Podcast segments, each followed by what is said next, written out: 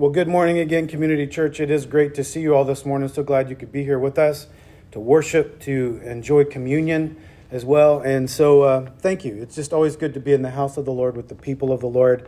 It's good to see you. I hope you had a great week. Got a little snow this past week. Uh, I could use about one more of those, and then I'm ready for spring. I, I don't know about you, but uh, anyway, a few weeks ago, before the Christmas season began, we paused our study here in the book of Acts after we looked at Acts chapter 2, verses 1 through 13. That's where we left off in a message that we called The Day the Church Began. Now, this was the day that the Holy Spirit had come and empowered his people, meaning his disciples, and the rest of the about 120 or so people who had been there waiting and praying. And then the Holy Spirit empowered them to something very specific to speak the wonderful works of God. That's Acts chapter 2, verse 11. And they did so in various languages, as you remember, right? That they previously did not speak. They didn't even know how to speak them, but they spoke these languages fluently, articulately to a people group who understood them in their own native tongue. Quite a miracle, really, quite a miracle. This was, as you remember us talking through this, this was when the day of Pentecost had fully come, the Word of God says in Acts chapter 2, verse 1, which of course brought this feast of Pentecost that had been celebrated throughout history to its fulfillment in the Lord Jesus Christ, okay? As he gave birth now to the church through the power of his spirit. And so this morning, as we pick back up in our study through the book of Acts, we're going to see the result of the Holy Spirit's power here on one disciple in particular, namely Peter, who had recently been restored to ministry. Peter's now going to do something very amazing, very courageous. He's going to stand up He's going to stand up alongside the other 11 disciples, and then he's going to raise his voice. And he's going to preach one of the greatest sermons of all time, no doubt about it. In fact, this was the very first sermon ever preached in the church at all. And so we're going to take this sermon in two parts. Today we're going to look at the first part, Acts chapter 2, verses 14 through 21. And then, Lord willing, next week we're going to look at verses 22 through 36. But there is a massive amount of information that can be taken from Peter's message, and not just theologically, by the way. Okay, we could take a ton of stuff from his message, sort of homiletically, if you will, which that's just a 10 cent word that means the art of preaching. It's how we preach, it's the study of preaching. And so, preachers like me, we can learn a lot from this message from Peter for sure. Now, we're going to not be covering that side of it as much, right? We're not going to worry too much about that because not many of you are teachers, not many of you are preachers, right? That's a good thing, according to James chapter 3, verse 1, because teachers, preachers, we will be judged more harshly. And so, what we're going to do is rather than look on the how to preach side of this message, we're going to look and focus more on the interpretation of the passage and then the application of Peter's message. I think that'll be more beneficial if we take that approach here. Now, as I look around the room this morning, I, I see there's a couple of other preachers in the room this morning. And so I want to ask you guys a question. Okay, you don't have to answer this out loud. But if you are a preacher or if you have ever preached, do you remember your first sermon? Do you remember that? Was it awesome? I mean, are people still quoting it? Was it really good? I'm still trying to forget mine my first sermon, right? There's a story. This is Peter's first sermon, right? This is the first sermon in the church, and it's amazing. We look back at our first sermons, and it's like, mm. But Spurgeon, many of you know Charles Spurgeon, right? He had a preacher's college, okay? And so R. Kent Hughes tells a story of um, sort of how they did things at Spurgeon's preacher college, right? So what, what they would do is his board of directors or his other uh, men around him would often just look at the group of preachers in front of them, choose a topic, give a topic to that preacher, and say, preach on it. And so I'm thankful to not be among those men, right, this morning. But one day, one student walks into the room. Spurgeon and his men say, All right, your topic is Zacchaeus. Preach on that. So the young preacher boy stood up and he said, Zacchaeus was little of stature, so am I. Zacchaeus was up a tree, So am I. Zacchaeus came down, and so will I. And he went and sat down. I was like, Amen. Yeah. That's probably one of the better sermons they heard that week. But Peter's now restored, and he preaches an amazing first sermon, maybe his best ever, maybe second best only to the sermons that we see preached by the Lord Jesus Christ. But what made it so great is that it was very simple and it was also entirely saturated with the Word of God. And most importantly, this, this message from Peter is absolutely Christ centered. We see this in verses 22 and 23 and 36. So it's Christ centered. I remember when I was on staff at Shoreline Community Church in Oregon, I was the associate pastor there, and I put a reminder on my screensaver on my desktop that read, Is this message Christ centered? Question mark because every time I sat down at my desk, I wanted that reminder of is this message I'm about to preach Christ centered? Because what else is worth preaching other than Christ? And of course, Peter shows us exactly how this is done. And then at the end of his message, he makes a call to repent, and the response is incredible, and we'll get into that in the coming weeks. But this is, again, one of the reasons why we have a time of response here after the message, this call to repentance, if you will. But remember, Peter spoke to a group of people who understood him. He was speaking directly here to the Jewish people, and he spoke to them in his native tongue, which was likely Aramaic, the language that Jesus spoke as well. But he said this in verse 14 Men of Judea, all who dwell in Jerusalem, in verse 22, he said, Men of Israel, men and brethren, verse 29, all of the house of Israel, verse 36. And so what we see here is that the early church was 100% Jewish, wasn't it? The early church was Jewish because it was also born in Jerusalem. I mean, Christianity finds its heritage among the Jewish people. We don't see Gentile conversions until many years later. We're not going to be studying that until we get to Acts chapter 10, when God gave a vision to a man by the name of Cornelius. And so Christianity's Jewish roots run very, very deep. And it started right here in the Jewish capital. And I like this because this is the very place where the old covenant said, Come here to worship. Right? In the old covenant, Jewish people come to Jerusalem to worship. Come here. That's John chapter 4, verse 20. But the new covenant now says we're going to start here and go out from here. I love that. We see the change. Acts chapter 1, verse 8.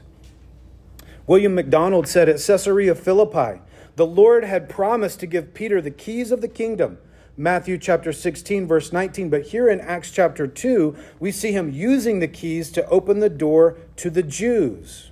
As later in chapter 10, he will open it to the Gentiles. Exactly right. That's well said. But what we see here is that the Holy Spirit of God fills his people for his purpose. And so he gives whatever ability we need to reach whomever it is that we need to reach. That's the point.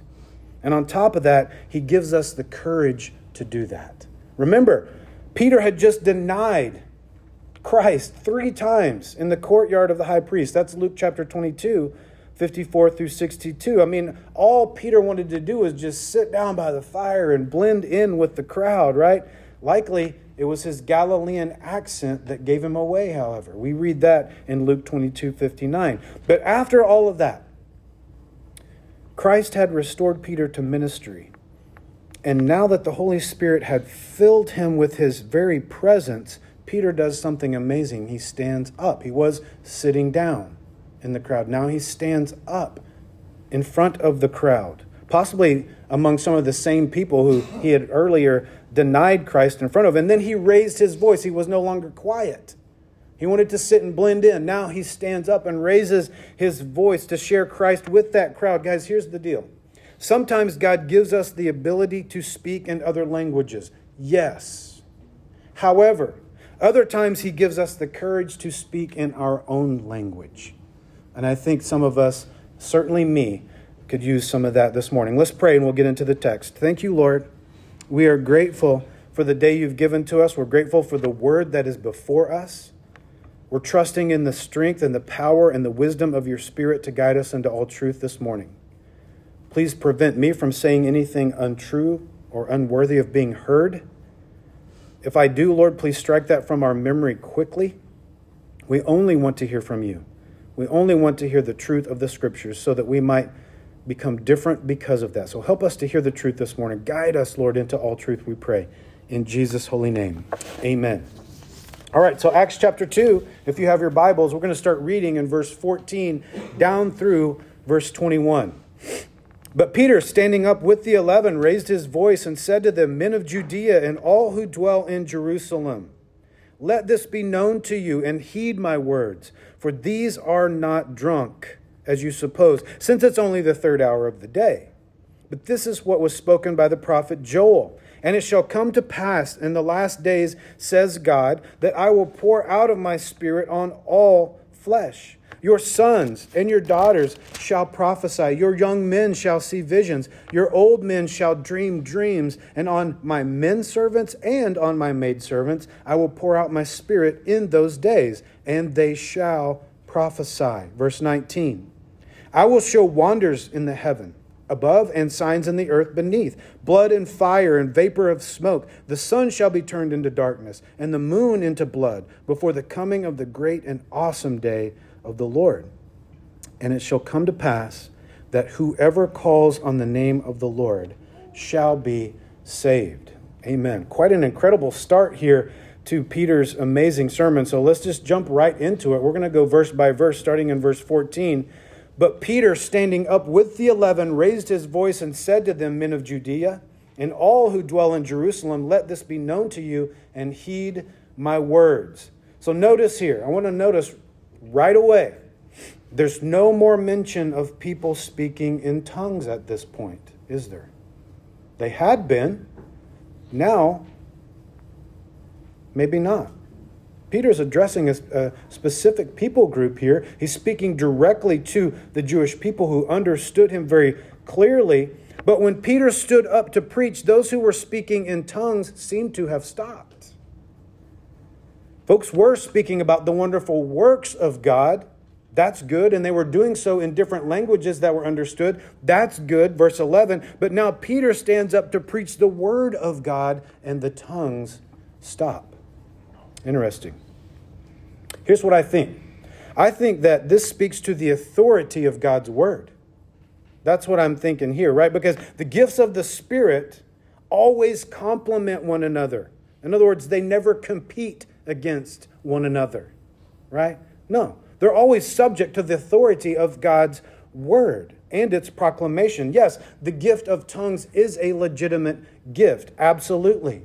But one thing we need to know about it is that it is a lesser gift. 1 Corinthians chapter 12, verse 28. But now the Holy Spirit begins to work through Peter personally in the preaching of his word. Very important. You know, Peter was a leader. We've talked about that before.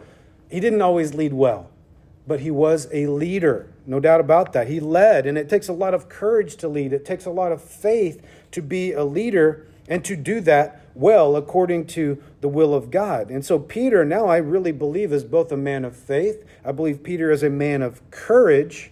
Yes, but Peter doesn't get all of the credit here because look what, what happens. He also stood up with other people. The Bible says he stood up with them, the other 11, right? So Peter stood up, yes, but among his peers. All of them stood, the disciples, the other leaders stood up, but then Peter raised his voice up above all of them. So we can learn something here, can't we? As believers, as followers of Jesus Christ, we need brothers and sisters who will stand with us who will stand up with us, who are fully committed to the cause of Christ, and who are fully unashamed of the gospel of Jesus Christ. We need people who are willing to stand up and proclaim the truth with us, regardless of the consequences, don't we? I wonder how often the church has sat silent when we should have stood up together and raised our collective voice together. Let me make it a little more personal. I wonder how often I sit silent myself. How often do I sit silent instead of standing up and raising my voice? Will I be willing to stand up if I'm the only one to stand up? Our country could use a bold, very clear voice of truth right about now. I'm sure you're aware. One that's not rooted in partisan politics, one that's not rooted in anything else other than biblical authority. We need that kind of voice. So, you know what? Maybe we can be that voice. Maybe we can stand up together and raise our voice according to the scriptures, right? Just a thought. Maybe the Lord would use us to do that. But Peter now, he's faithful. He's a follower of Christ. God is using him. He stands up with his brothers. He raises his voice. That's very important. I like what G. Campbell Morgan said here. He said, The voice must reach the listener who is furthest away. That's absolutely right. Amen. Believers, speak up. We should speak up, right? We're not just always trying to be the rock in the shoe, the one who's contentious or whatever. No, but we speak the truth loud enough to be heard. We should speak up because the gospel is also for those in the back. No doubt. We're talking about this in our, our men's group on Monday nights as we're talking about grace. we we've talked about how grace, the Lord, and His just amazing grace, can reach those that we think are the least likely to ever come to Christ. You know, grace actually reaches that far reaches those people that we don't ever think have an opportunity or a chance of ever coming to Christ. I was one of them. I had a friend tell me after coming to Christ, out of all of our friend group, you are the last one that I thought would come to Christ. I can relate to this. The gospel is for those in the back, for those that we think might be least likely to receive it. So, have I raised my voice to those around me? Have I proclaimed this gospel truth to my family and to my friends? Am I a herald of the gospel? I love that word herald. It means to boldly proclaim the message. Right? I remember Adrian Rogers, he was a herald of the gospel. Right? There's other preachers who are heralds of the gospel. Right? I love that word because it tells me that I need to boldly proclaim the truth of God, not just simply hide from opportunities as a messenger of Christ. No, I've been sent so I must go. Let's never forget faith comes by hearing, and hearing by the word of God, Romans 10 17. But I like what Peter says here. He says, Let this be known to you. Very specific. Okay, not just anything, but this. Not just to anyone, but to you. Right? It's important that we speak the truth to people, not toward them generally, right? But to them specifically. Okay? It's the difference of me saying, Jesus saves, and are you saved? Right? So we need to speak to them very directly, very personally. And then he doesn't stop there. He says, Heed my words. I love that. Don't just listen, don't, don't just understand, but actually heed the truth that I'm speaking to you. We've talked a lot about this biblical truth here that pops up everywhere in the scriptures, but Peter is expressing it here. And so here's the application. Peter is saying, Look, I don't want you to just understand the truth. I don't want you to just understand what I'm saying. I want you to actually live out what you do understand about the truth. That's the point Peter's making. In other words, do what the Word of God says, do what you say you believe, right? Take the Word of God you hear into your heart and now live differently because of that. That should be the result of understanding the Word of God. We should embrace that truth. Many people know God's Word. Who better than Satan himself? Who better than the demons? They know God's Word. They know it better than you and I do, right? But far fewer people actually heed the Word of God, myself included. We're all guilty of not heeding the Word of God like we should. So, we're talking about the difference here between hearing and actually listening, which could result in, by the way, if you're not in Christ, if you are someone who doesn't have a relationship with Christ, if you only hear but don't listen, it could be the difference between heaven and hell. Eternity is at stake here, isn't it? Listening is a clearer path to obedience. If I don't just hear, but I listen, that gives me a much clearer path to obedience than simply hearing. I mean, yes, faith comes by hearing, but heeding is akin to listening, taking that truth to my heart so that it changes how I live. Now, let me illustrate it like this I've been told, okay, this is just what I've heard, that there are actually men out there who can hear their wife but not actually listen to them. Okay? Foreign concept to me. I don't know anything about that. I don't understand it. But apparently, some of you men have that ability. Can you believe that? To hear her and not understand. You know what I'm talking about. Right, so let's be careful. Are we listening to the Lord? Verse 15. For these are not drunk as you suppose, since it's only the third hour of the day. Right, so here Peter answers the question that was posed back in verse 12. The question was this Whatever could this mean?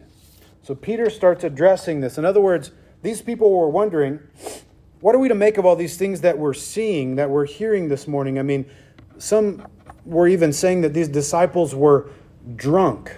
You will remember the false accusation from verse 13 from those who were mockers, right? These guys are full of new wine. In other words, they're drunk on the good stuff and it's early in the morning. But Peter is saying, no, no, no. That's not the case at all. Look, guys, it's only the third hour of the day. It's only nine o'clock in the morning. Okay? And so nobody's drunk here, right? All these people from all over the place are hearing us speak in their own language. Verse 11. Guys, drunk people are never even coherent, much less articulate, are they? And furthermore, on these feast days, the Jewish feast days, it was very customary for Jews to not drink or eat anything until 10 a.m. and sometimes even noon. And so this accusation here from the Jewish crowd, it falls very short. God's people were not drunk at all. And I want you to please hear this. They didn't even appear to be drunk. They weren't, quote, acting drunk. That was a false accusation. That was from the mockers so the truth is here, people who don't want to actually hear the truth are not going to hear the truth. They're going to hear and see what they want to hear and see. They'll do whatever is necessary to try and refute that truth. And so they get a false accusation thrown their way. Verse 16. But this is what was spoken by the prophet Joel. He's saying, These people are not drunk. Here's what's happening. Peter's letting them know exactly what they're seeing and what they're hearing right now in front of their eyes. And it's something that, by the way, they should have known was coming had they known their own scriptures. I mean, prophecy is being fulfilled in real time right now in their lifetime at that very moment. But I love this. I love what Peter does right there in the midst of their amazement. Right there in the midst of their confusion, what does Peter do? He stands up, raises his voice, and gives them Bible. He gives them Scripture. He says, Here is what the Word of God says. And by the way, Peter had exactly no time to prepare this message. It was spirit led. But this tells us something else about Peter, doesn't it? It tells us that he was already a man of the Word. He already had the Bible in him. He knew the scriptures, right? And so when the Holy Spirit came and said, Stand up and preach, Peter was ready. He was ready. The Spirit of God led Peter to the Word of God that Peter had already hidden in his heart. I love that. How ready am I to share God's Word with other people? It's not hard to imagine how easily this world's going to discount the rapture of the church due to their own ignorance of, their, of the Scriptures, right? When Christ takes his church home, prophecy is going to be dismissed by the masses just like it was on the day of Pentecost when the church began. And so you and I, we have this responsibility to get the truth out, to get the word of God out to the masses right now, while there is time, right? While we can speak truth. Verse 17, and it shall come to pass in the last days, says God, that I will pour out of my spirit on all flesh. Your sons and your daughters shall prophesy, your young men shall see visions, your old men shall dream dreams. So we're learning something about the last days here. Peter says that the prophet Joel, he's quoting from Joel chapter 2, verses 28 through 32 here. But he says, Joel wrote this. He said that God's going to pour out of his spirit on all flesh. What does that mean? Out of his spirit. Well, that just means that the outpouring will be of the spirit. It doesn't mean he's going to pour out a little bit of spirit and here and there. No, it's the outpouring will be from the spirit of God. That's what that means. And this is happening at Pentecost. And so, as Peter uh, intimates here, y'all, that's what you're seeing. This is what you're looking at. This is what you're hearing. And so, what does that tell us? It tells you and it tells me that we can know with complete certainty that we are living in the last days. We are living in the last days. Because when God poured out of his Spirit on his people initially, it came to pass when? In the last days. We're still here. right? Peter's speaking to the Jews, of course, right? So let's not lose context. We don't want to get out of the context of what Peter's saying. And so the, what that tells us is that the ultimate fulfillment here of this prophecy is going to come during the millennial reign of Christ on earth after the tribulation. However, it is perfectly applicable to us today, just like all scripture is. And so as we think of this prophecy, you could say dispensationally, you could say seasonally, meaning as it relates to different periods of time throughout history, then I think we can look at it like this by way of application and say the church age began at Pentecost, it continues today, and it's going to end when Christ calls his church home. So you and I live in this dispensation or period of time called the age of grace or the church age, right? Campbell Morgan described it in terms of one physical day. And I like how he describes this. He says, The church began at dawn, that's Pentecost. I will pour out of my spirit on all flesh. That's right, verse 17. We live right now during the daytime, the daylight hours. Your sons and daughters shall prophesy. This is what's going to happen during the daytime, during our time. Sons and daughters will prophesy. Young men shall see visions. Notice all the promises. Your old men shall dream dreams. And on my men servants and maid servants I will pour out of my spirit in those days, and they shall prophesy. Promise after promise after promise, gift after gift. That's verse 17 and 19. And then finally, when the day is done, at the end of the last days, darkness will come. And that will be in the great and awesome day of the Lord that we see in verses 19 and 20. I hope all this is making sense uh, for you this morning. But I want you to understand this the last days do not have a number on them, right? That we know anyway. Of course, the Father knows. But they don't have a number on them, but they do have a way about them. And that's something that should perk our ears up. Certain things are going to be happening during the last days, during the time that you and I live. I want you to listen to what the prophets had to say about this time in which God will pour out his spirit. Isaiah said it like this in Isaiah 44 3 For I will pour water on him who is thirsty and floods on the dry ground. I will pour my spirit on your descendants and my blessing on your offspring. Ezekiel said it like this Ezekiel 39 29. And I will not hide my face from them anymore, for I shall have poured out of my spirit on the house of Israel, says the Lord God. Zechariah, he said it like this in Zechariah 12 10. I will pour out on the house of David and on the inhabitants of Jerusalem the spirit of grace and supplication then, notice this, then they will look on me whom they pierced. Yes, they will mourn for him as one mourns for his holy son, and grieve for him as one grieves for a firstborn. Amen. Guys, this is going to happen soon. It's happening here in the text in a partial fulfillment of prophecy. Okay?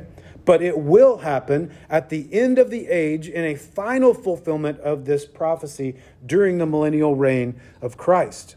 Here's what Jesus said He said this.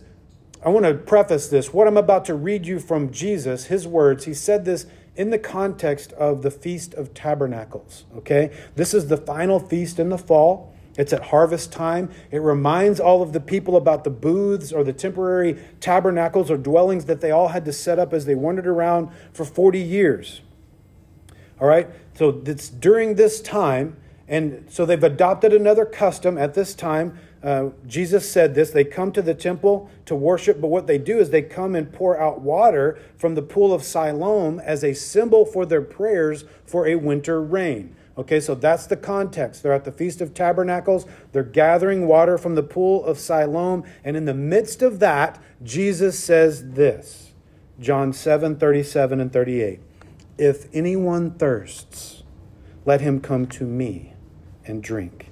He who believes in me, as the scripture has said, out of his heart will flow rivers of living water. Amen. But wait just a minute, okay? Because listen to what happens in verse 39 of John 7. But this, he, meaning Jesus, spoke concerning the Spirit, whom those believing in him would receive. For the Holy Spirit was not yet given because Christ was not yet glorified. Jesus is prophesying about what Peter is preaching. So Peter now stands up in this Jewish crowd and says, Jesus Christ is your Messiah. That's what he's telling them. He's saying he has now been glorified, right? The Holy Spirit has now been given to you. So Peter is saying, look, y'all, this miracle that you're looking at, this miracle that you hear and see, it's pointing you straight to Jesus Christ as your Savior. That's what's going on here. So come and drink. Anyone can come and drink. Anyone who thirsts can come, right? Then Peter continues, quoting from Joel's prophecy by saying, Your sons and your daughters will prophesy. Your young men will see visions, and your old men will dream dreams. All of this is going to be happening during the last days, during the time that we live in. Now, some people tend to get a little uneasy when we start talking about the sign gifts of the Spirit, right? Things like tongues and visions, and dreams and prophecy. And look, I get it. I get that. But I don't agree with that. I don't agree with the uneasiness that sometimes comes upon us when we think about these gifts. And I think that might, I think people get confused. I think people get a little uneasy about these gifts simply because they have been so misused. And if I were to take it a step further, they have been so perverted in Western Christianity. Okay? In America, there are churches out there, I'm sure some of you are aware, that teach people that you can actually be, quote, drunk in the spirit. What? They teach that you can be slain in the spirit. What is that? In these churches, you're going to see uncontrollable laughter. You're going to see people flopping around and twitching on the ground and gyrating all over the place. I've been in some of those churches. Yeah, it made me uncomfortable. Why? Because it's not Bible. That's why the gifts were being misused. They were being misrepresented. Listen to this. If you don't hear anything else, this is the old preacher line. Please hear this. The fruit of the Spirit is self control. Galatians chapter 5 verse 23. It is never out of control. Ever. God is a God of order. God is not the author of confusion whatsoever, right? And furthermore, according to the scriptures, listen to this, the spirits of the prophets are subject to the prophets. That's 1 Corinthians chapter 14 verse 32, which is to say that the prophet himself is in control of his prophetic gift. He can control that. Okay? Just like every believer is in control of their spiritual gift. Think of it that way. Let me ask you a question. Have you ever seen anybody drunk on evangelism? You ever see somebody in a fit of uncontrollable witnessing? Probably not, have you? I don't think so. They may have the gift of evangelism. Yeah, absolutely. That's a, that's a legitimate gift. But they control when and how they use that gift, don't they? The same is true with every gift of the Spirit, as far as I can tell from Scripture, okay? So let's be careful with that. But here's, here's the flip side of this. Let's not let the pendulum swing too far. We talk about this in our men's study a lot. Let's not go crazy and say there's no such thing as sign gifts that they're not valid today, that would be taking it too far. We don't want to throw the baby out with the bathwater here. It's easy to tell. It's very easy to tell whether or not somebody has a legitimate sign gift. The Bible gives us some very clear ways to check this out to see whether or not it's true. For example, the gift of tongues. If we're talking about tongues and when they are used in public, the Bible says that there will be an interpreter. 1 Corinthians chapter 14 uh, verse 27. In fact, Paul says this. You almost never hear this verse quoted, but he says, Paul says, pray that even the one who speaks in a tongue, even that person will be able to interpret. 1 Corinthians chapter 14, verse 13. And furthermore, the gift of tongues is a gift for unbelievers. 1 Corinthians chapter 14, 22. It is not a gift for believers. And so, in the situations that I've been in, and, and you know, I've had opportunities to minister musically in several different kinds of churches. And so, sometimes when something like this breaks out and somebody goes into speaking in tongues or whatnot, uh, the first thing I notice is it's not a legit language. You can, you can hear the articulation in language even if you don't understand it. Most of them just sound like they're talking with their mouth full. And the second thing I've noticed is that the interpretation is rarely talking about the wonderful works of God, it's almost always prophetic. The Lord saith, and it's always King James, right? Because that's only how the Lord listens, is in King James. The Lord saith this about thou and whatnot. And you're like, come on, man. Tongues are not for that. That's not what the Bible says about tongues. I mean, I love you, brother. I love you, sister. Okay, I believe you're saved. I just think you don't have control of the gift. That God, you're out of control. You're not practicing self control, right? And so we have to be careful here. Tongues are not prophecy, they're to speak the wonderful works of God. And so when someone speaks in public in a tongue, according to Acts chapter 2, verse 11, they will be speaking, speaking something specifically the wonderful works of God. That's what they'll be saying, right? They're not going to be prophesying. You know why? Because prophecy is for believers. Did you know that? That's 1 Corinthians 14 22. And so, the best way that you can tell something about prophecy, this one's easy, isn't it? This is why we trust our Bible, because what the Bible has said and prophesied comes through 100% of the time. It's never been wrong, right? So, therefore, we're like, okay, uh, yeah, that prophecy is true. So, how do you tell a false prophet if the prophecy does not come true? Right? And I have experience with this as well. It's easy to tell, right? If it is, is this prophecy, has it come true? Here's another way is it contrary to the word of God? Jude 11. There's many other scriptures we, we, could, we could say here, but is it used for personal gain? That's another way to tell a false prophet. If someone's out there using that as personal gain, hmm, false prophet. Not good. There was a lady in a church I served uh, for many years. We had gotten to the point where we were in a small building, we had our own place, but we were looking to expand we go out uh, to look at this property that we were going to purchase. And the lady was, was standing next to me, a dear sister, I love her. Uh, she said, she looked at me and said, The Lord told me He's going to give us that land. And I was like, All right. See about that. I mean, I hope He does. You know, we'll see. Guess what happened? We did not get the land. Guys, we have to be very careful what words we put into God's mouth. We can't just be going along babbling things that we think He might have said. Here's what we know He said. Right? So let's get in the book and tether ourselves to this truth because it never fails. 100% of the time, the prophecy in that book comes true. Now, again, I'm not negating the gift of prophecy. I'm just saying, be careful. Be careful with it. I think it's a legitimate gift, but I have seen it misused badly. Now, let's talk about visions, dreams. These are also very biblical gifts, okay? Very valid today as well, in my opinion. And so, but I also think they're very misused. But we need to look at Peter. Peter himself had this gift. Peter had uh, dreams, he had visions. We're going to see this in Acts chapter 10, specifically in verses 9 through 16. Okay, but the same could be said for these gifts as well. First, what we do is we test them against the Word of God to see whether or not they are true, Acts 17 11, and then we wait to see if it actually happens. We know this because God is the same yesterday, today, and forever. That's Hebrews 13 8, right? In fact, Malachi said this in, in Malachi 3 6.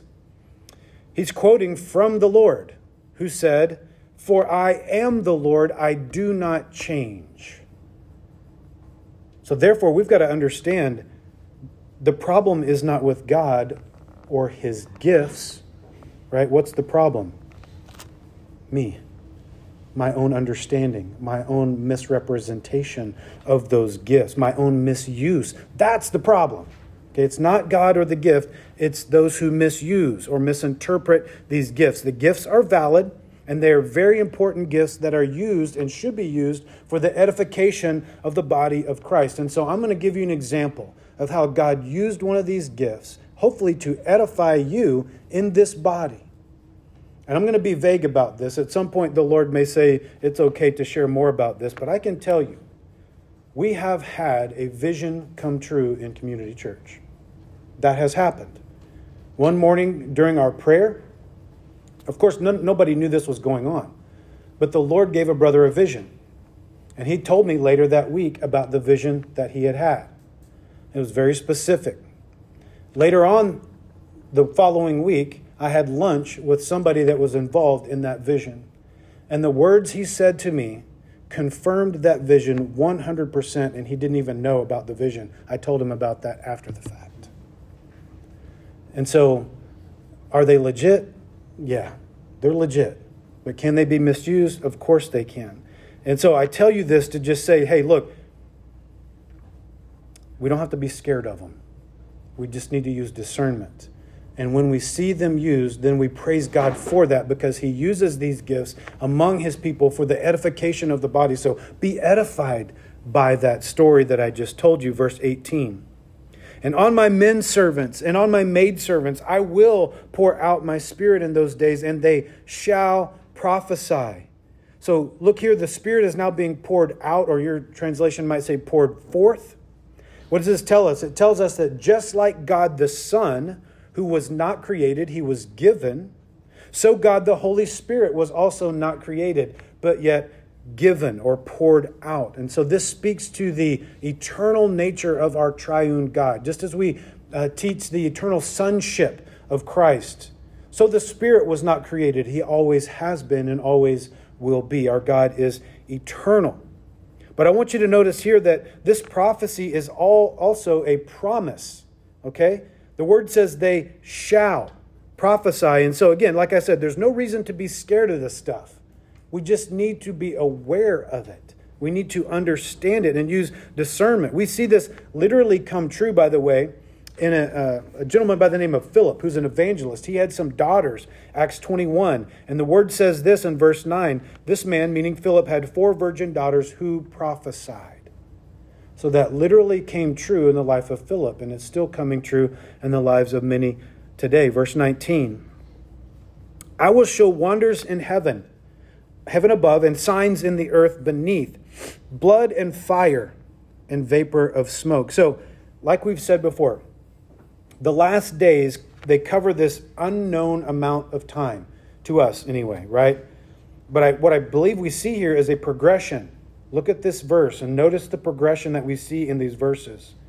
God will pour out his spirit. That happened. Sons and daughters will prophesy.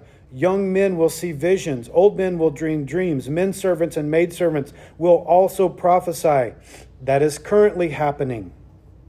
All of this is happening in the last days. And then, of course, even the, the last days must have an end day, an ending, right? Therefore, I believe what Joel and Peter are both referring to here is the end of the age, starting in verse 19. So you could say it like this in verses 17 and 18, we see the beginning of the church age. This is when the church was born, given birth by the Spirit of God. But then in verse 19, starting in verse 19, and in verse 20, what we're starting to see is the end of that age. Okay, if that makes sense. So that's kind of the progression that we see here. There's a lot that's going to happen throughout the course of the last days, right? But when the signs of this age, what are they? Tongues, prophecy, vision, dreams, when those things are taken away with the saints in the rapture, along with, by the way, the Holy Spirit that indwelt them at the end of the age, when that happens, then what's going to be left? Signs in the heaven above and signs in the earth beneath. So, the best way I can know how to explain this to you would be to go back to Daniel chapter 9, specifically verse 26 if you read through that prophecy in Daniel, you're going to notice there is a pause. In that, it doesn't say pause here, right? But there is a pause in that prophetic text. Okay, and it comes between the destruction of the temple in AD 70 and the tribulation. And that pause is the time we are living in. That is the church age. This is the last days, right? And it falls in between the 69th and 70th week of Daniel's prophecy. Again, read all about that in Daniel chapter 9. And so think about it like this biblical prophecy is almost like looking over the top of a mountain range. We see the tops of the mountains. We know that they're there. We just don't know exactly how much distance is between each mountain when we're looking at the tops of them, right? So think about pro- biblical prophecy like that. And so this is my opinion on this text. I think there is an undiscernible gap or amount of time that happens between verse 18 and verse 19. And that distinguishes between the church age and the end of the age. Okay, so that's that's my opinion, right? It, it's it's worth what you paid for it, so do with it what you want. But regardless of whatever your view is on eschatology, I think one of, one of the things that we get from this text that we all have to agree on is, man, look at the grace of God here.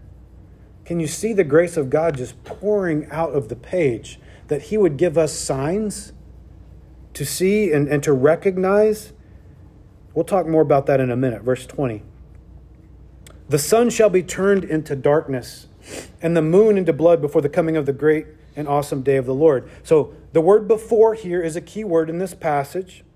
But then Peter goes on to, to talk about the grace of God. And, and guys, this has been anticipated ever since the time Joel first prophesied these words. Okay? So now Peter is going to give them the grace of God. Right here in verse 21. This is the anticipated text. This is what Joel has been talking about. This is what he has been building up to. And this is what the Spirit has led Peter to preach about on the day he gave his Spirit to the world. Verse 21 It shall come to pass that whoever calls on the name of the Lord shall be saved. Amen. Amen. That's probably familiar words to you if you grew up in the church, but I want to read that again. And I want to read it slow, and I want you to hear from the text of Scripture this morning, like it's the first time you've ever heard it. And it shall come to pass that whoever calls on the name of the Lord shall be saved. Man, it shall come to pass means that that's going to happen in the last days, the very days that we're living in. That, that's what that's telling us. That's the prophecy. This is going to happen, right? Now listen to the promise. The prophecy is that it will come to pass. The promise is what's coming to pass? You can call on the name of the Lord and be saved. Whoever calls on the name of the Lord shall be saved. Promise, shall be saved. That's the promise of prophecy. Guys, there's going to be a time that is coming, this great and awesome day of the Lord that we read about here, when our fate will be sealed. When that day gets here, our fate will be sealed. There will be no more whosoever will. All right? It's over at that point. Your eternity has been settled. But before that, verse 20, I said before is a key word. Before that, verse 20, there's going to be signs. There's going to be signs.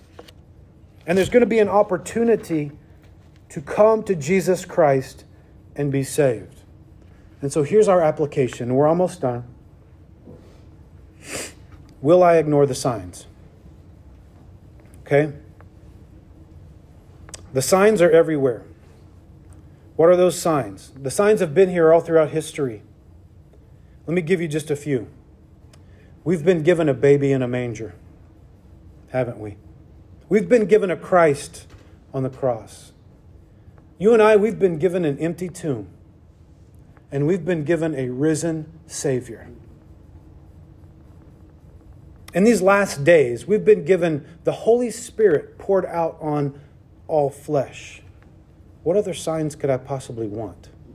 What other signs could I possibly be looking for? Now, I know what some of you might be thinking because I thought this too. Well, I mean, Jesus said in Mark 16 4, an evil and adulterous generation seeks for a sign but no sign will be given to it, listen to this, except the sign of Jonah. The sign of Jonah. And so he left them and departed. He was like, Here's your sign. This is your sign. Guys, the sign of Jonah is what I just told you. Christ has come, right? Just like Jonah was three days in the belly of a fish, Jesus Christ was three days in the grave, and then he rose. We've been given the greatest sign of all time, have we not? Jesus Christ has come. He has laid down his life on a cross for you and for me as payment for our sins, and then he took it up again. Thank you, Lord. He took it up again in the miracle of his resurrection. Why? Why? So that whoever calls on the name of the Lord shall be saved. That's why. Thank you, Lord. Please don't wait another minute to take Jesus Christ at his word. Take him at his word and call on him to be your Lord and your Savior. I want you to listen to what the Bible says. I want you to hear the beauty and the joy of this passage that I'm about to read, okay? It starts in Psalm 32. It's verses 1 through 5, and it says this Blessed is he whose transgression is forgiven. You can hold up for a minute, Alex. Blessed is he whose transgression is forgiven. Don't you want to have your sins forgiven? Blessed is he whose sin is covered.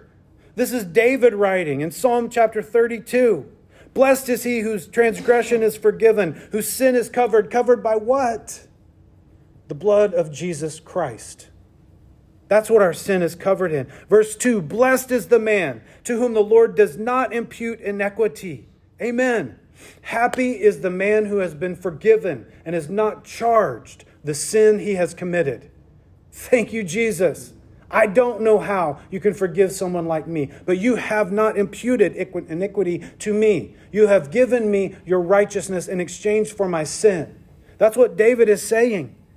Blessed are those whose spirit, in whose spirit there is no deceit.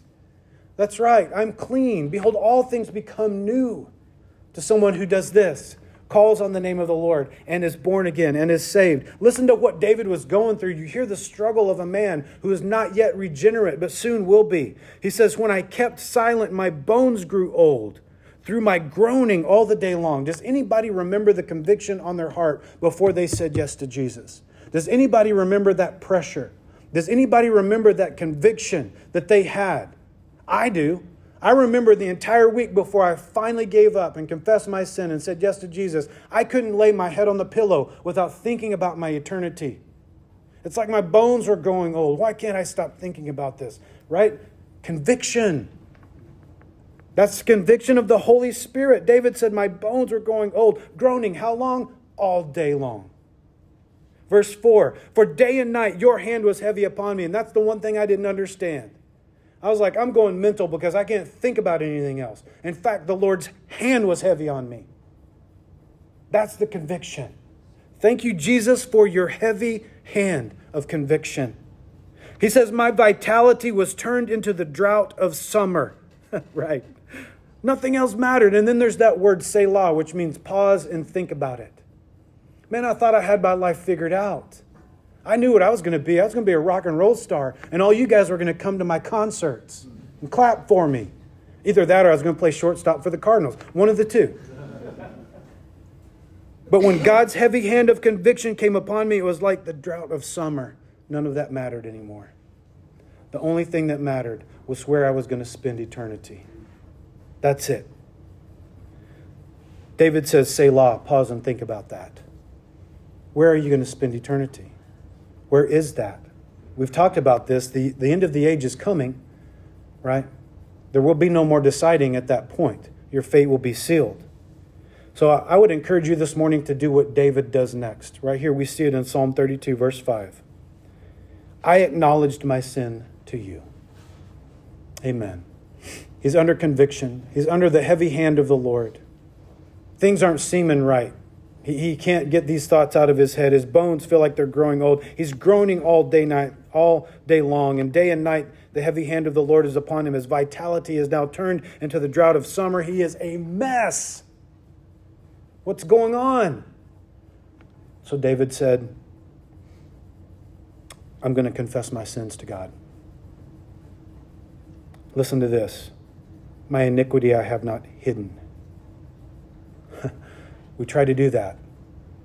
I'm good. I'm all right. Everything's fine. I don't need Jesus. Don't call me Lord. I'll call you. David said, I'm tired of that. I'm not running that race anymore, right? The heavy hand of the Lord is on me, and so I'm going to do something. I'm going to acknowledge who I am in light of who He is. I am a sinner. Full stop. Nothing about me is good it's all sin. That's who I am. And I'm not going to hide that anymore. I'm not going to run around trying to pretend that everything's okay when it's not. I'm a sinner and I'm going to talk to God about it. In fact, I'm going to confess my transgressions to the Lord. what happens? It's beautiful. And you forgave the iniquity of my sin. Glory to God. I confessed my sin to you, Lord, and you forgave me. And then what does he say? Selah. Pause and think about that. Think about the forgiveness of Jesus Christ. Think about the cleansing power of the blood of Christ that now covers my sin for all of eternity. I'm no longer this, quote, sinner in the eyes of God because I am covered in the righteousness of his Son, the very one who died for me so that I can now live. When God looks at me, he looks at me through the blood of Christ, so he sees his righteousness. I'm covered in that. Glory to God. Why? Because I acknowledged my sin. I acknowledged who I am. Lord, I'm broken. I'm a sinner. I am messed up. I'm not hiding that anymore. It's out there. I'm going to confess that to you. And the result of that was forgiveness. Forgiveness. Thank you, Lord. Please do not wait for the sun to turn to darkness and the moon to be turned into blood when this age of grace has come to end. It's coming. Don't wait. Today is the day of salvation. Whoever calls upon the name of the Lord shall be saved. So, would you do that today? If you don't have a relationship with Jesus, you can start one right now. If you don't know what that looks like, we're going to have a time to respond, and you can come and talk to me, and I would love to pray with you about that. You can pray right, right where you're at as well. But don't hide it anymore. Don't hide. Confess.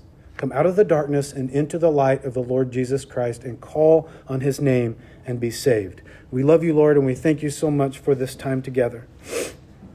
Thank you for the truth of your word that is eternal. In the Psalms, you tell us it has been settled in heaven. And we are thankful for that, Lord. We are grateful that your word is not changing. You are the Lord and you change not, and neither does your word. And so we can have full assurance that this morning, if we call on your name, you will save us. That's my prayer today. If there's anyone listening to this message right now that does not have a relationship, if they are not 100% sure that they will spend eternity in heaven, I pray that they would confess their sin to you right now and be saved, that they would call on your name, that they would believe that Jesus Christ is the Son of God who died on the cross for their sins and that he rose from the grave so that they could have eternal life in him. I pray that they would believe that with all their heart and never look back. And I pray that you would use us as a church that can disciple them to maturity in Christ. Teach them to teach them about the things of Christ. Teach them the word of God. What a joy that would be. What a blessing to be able to do that. What a joy. What beauty we have in salvation, Lord. Psalm 32 talks all about the joy and beauty we have in Christ. And I thank you so much for all that you've done that we could never do for ourselves. We have no hope apart from Christ, but in Christ we have eternal hope. So thank you, Lord, for your sacrifice on the cross. Thank you for the invitation to the world to come and drink. Anyone who's thirsty, come and drink of the water of life that will give you eternal life. What a blessing. Would you do that this morning? For the rest of us who are already born again, maybe we have a relationship, but maybe we have been in a dry season. Come to Christ. Come and drink. Come to the water that's everlasting. Give up whatever it is that's been slowing you down in your growth and start living for Christ again. Because He's worthy and He'll provide all of your needs according to His riches and glory. We don't have to look for any more provision than Jesus Christ. Lord, please have your way with us this morning, for it's in Christ's name we pray. Amen.